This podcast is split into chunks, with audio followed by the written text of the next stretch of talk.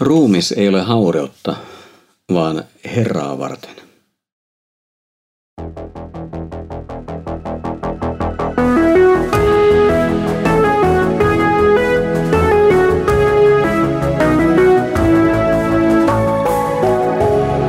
Kirjoitusten pauloissa.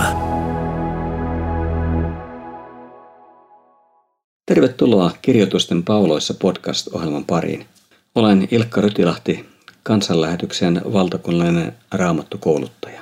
Tänään käymme läpi Paavalin opetusta Jumalan valtakunnan seksuaalietiikasta ensimmäisen korinttilaiskirjeen luvussa 6.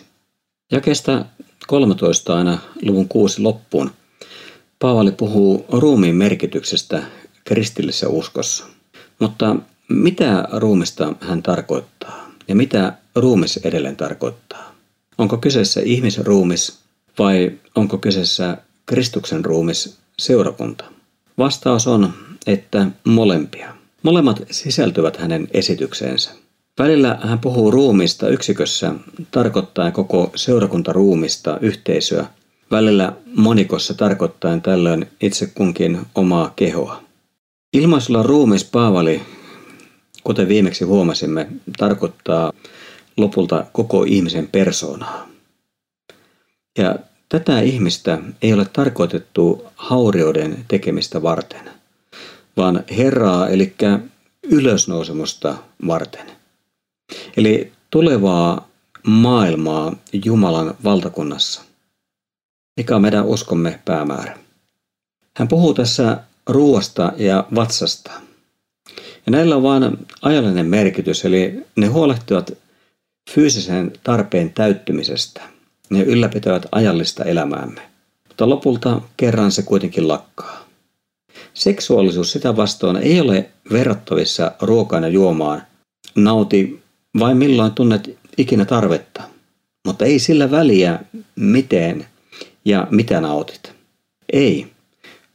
Paavali sanoi, että kristityn ruumis, eli koko hänen persoonansa, ihmisyytensä – on osa Kristuksen ruumista koko seurakuntaa, joka on pyhän hengen temppeli. Seksuaalisuus ei liity vain ihmisen ruumiiseen, vaan siis koko persoonaan, joka kerran tulee kokonaisuudessaan nousemaan ylös ja olemaan täydellinen. Ja tällä on vaikutusta siihen, kuinka meidän tulee elää. Holtiton tai Jumalan tahdon vastainen seksuaalisuus on puolestaan tuhoisaa ihmisen koko persoonallisuudelle.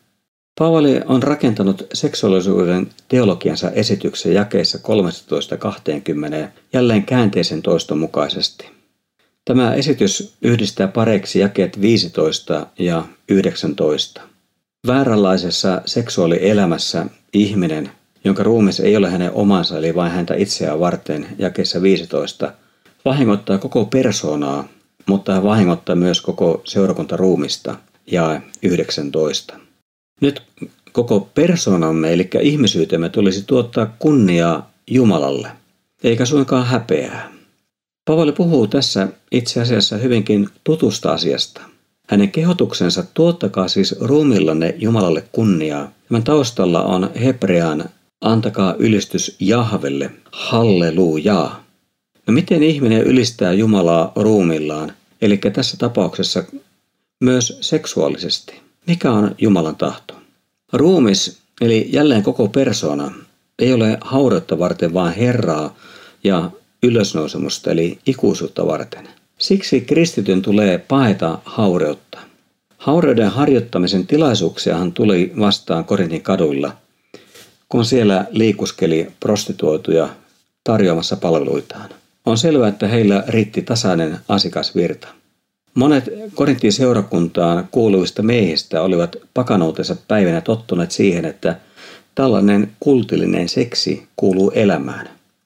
Eli pakanus antoi heille vapauden harjoittaa tällaista seksiä. Seksuaalisuus ei ole kuitenkaan sama asia kuin ruoan ja juoman nauttiminen, pelkkä tarve. Kristittyä ei ole kutsuttu tulemaan yhdeksi lihaksi prostituodun kanssa – Epäjumalattareen papitar tarjosi perimältään yhtymistä hänen jumalattareensa hänen kauttaan. Mutta kristitty on uskonsa kautta yhtynyt Herraan Ja tämä Herra on antanut seksuaalisen yhteenliittymisen lahjan luomistyössään. Tämä käy ilmi jakeesta 16 sen lopusta.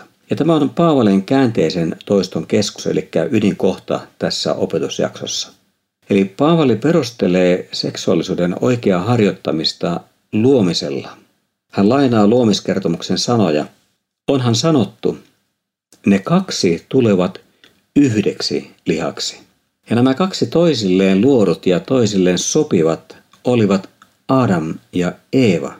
Eivät suinkaan vaikkapa Adam ja Simeon taikka Eeva ja Hanna. Mies ja nainen luotiin Jumalan kuvaksi. Ja erilaisuudessaan he täydentävät tämän kuvaan ja toisiaan keskinäisessä liitossaan. Ihminen on kutsuttu toteuttamaan seksuaalisuuttaan aviollisessa suhteessa vastakkaiseen sukupuoleen. Tämä on Paavalin viesti. Sen vuoksi Paavali toteaa luvun kuusi jälkipuolella, pysykää erossa haureudesta. Hänen käyttämänsä sana haureudesta, porneja, tarkoittaa kaikkea aviliiton ulkopuolista seksiä.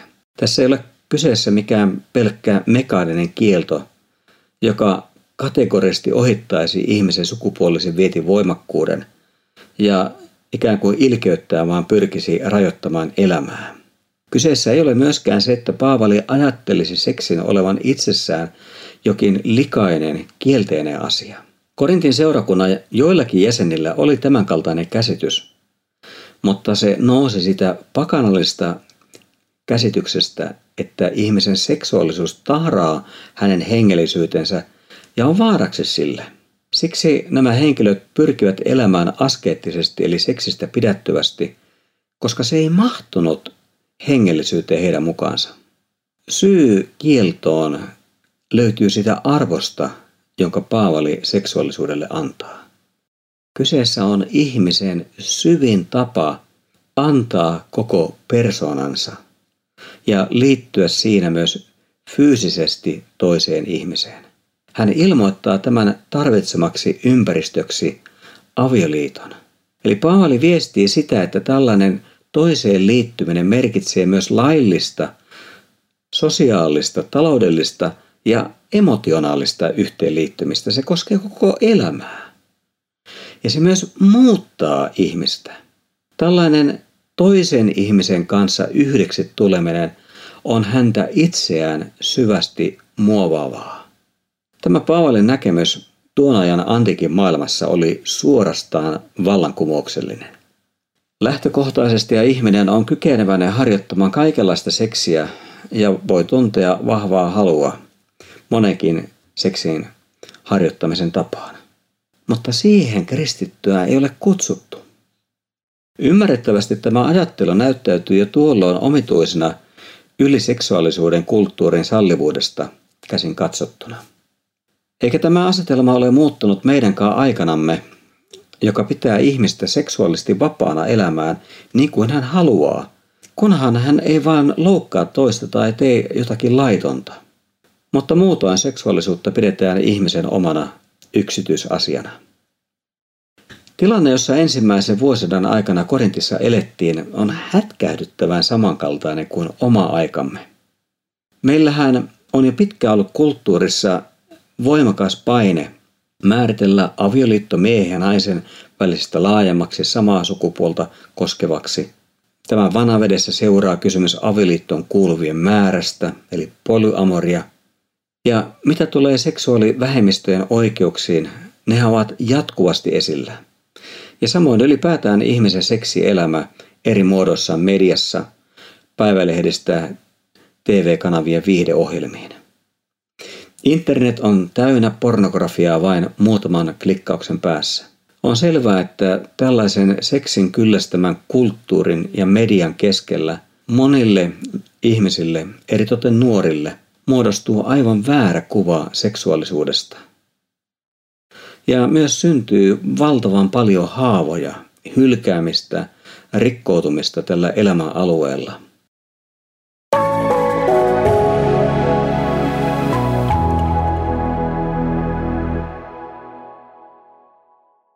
Paavali mainitsi tämän pääjakson alussa esimerkin Korintin seurakunnasta, jota kautta hän lähti käsittelemään näitä ongelmia.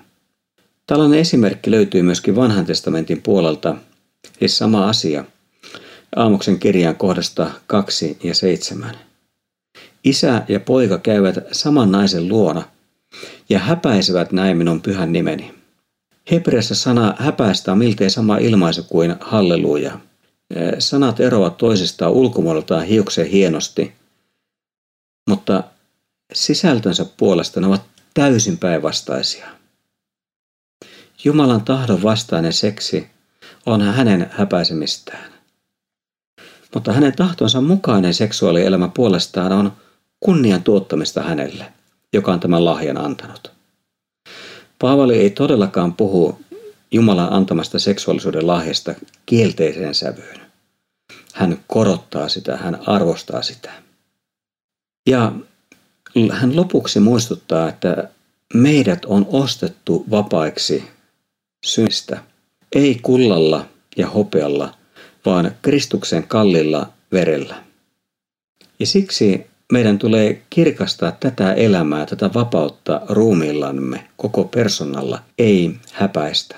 Jaken 20 sana ruumissanne on yksikössä. Tässä Paavali puhuu seurakunnasta, tarkoittaa kirkastakaa Jumala seurakunnassa. Eli toteuttakaa Jumalan antamaa seksuaalisuuden lahjaa hänen tahtonsa mukaan. Älkää eläkö niin kuin teidän omat tarpeenne tai omat himonne teitä houkuttavat ja tahtovat viedä pois Kristuksen yhteydessä. Eläkää oikein. Kysykää Jumalan tahtoa. Pitäytykää siihen.